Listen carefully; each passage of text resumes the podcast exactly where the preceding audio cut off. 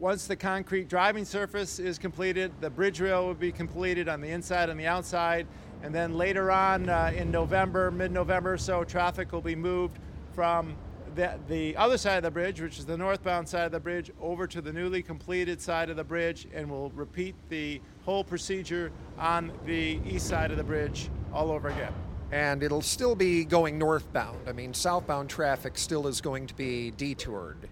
Yeah, that's correct. All lanes of northbound will be maintained. They're currently maintained in their original position right now, and they'll be maintained on the newly completed west side of the bridge uh, starting in November. Have any hitches come up? Uh, any problems along the way? Uh, well, I, I, think nobody had worked on a bridge this big, so there are always some surprises. But um, we, we kind of learned along the way. Uh, there were a few structural steel repairs that we did that you couldn't see underneath the concrete.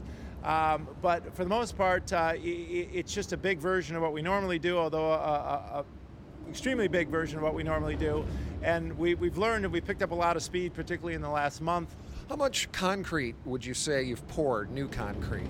Well, the southbound bridge is 24 football fields worth of concrete.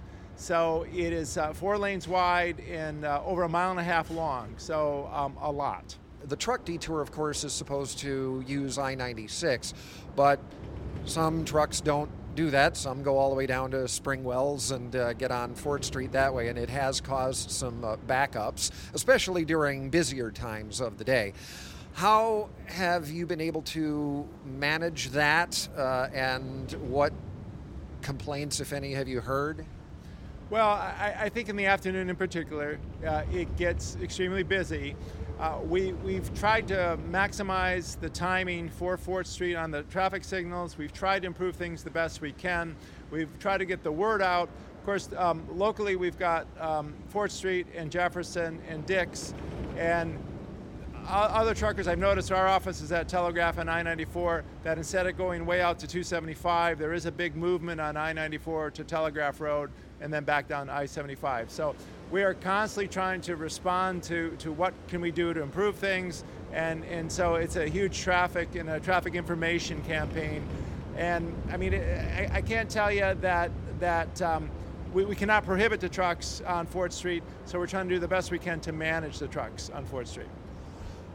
Now, once the work on the other side, the uh, north, the the original northbound lanes uh, takes place, when do you expect to have all of this wrapped up and ready to use in both directions? Well, we set it up as a two-year contract, but generally, you know, around uh, November 15th is the completion of, of the construction season. So next year, I fully would, at this time, I would fully expect really close to this time that the northbound side would be done as well. We're getting a little bit early start. We started in February of this year, and here it is uh, October, and we're nearly done with southbound, and they're going to immediately start the removals uh, in November of the northbound side once traffic is over on this side. So I would think, we, we, all things uh, considered, I think we would we would probably make um, even better progress on the northbound side. The weather seems to have cooperated. It's been uh, pretty dry. Yeah, it's really been uh, a great summer to work and a great fall to work. We haven't had any significant days lost to rain. Uh, some of the hotter days just required additional hydration of, of all involved. And we cast the concrete at night to try to control the temperatures because we don't want the moisture evaporating from the concrete prematurely and, and causing the concrete to dry out.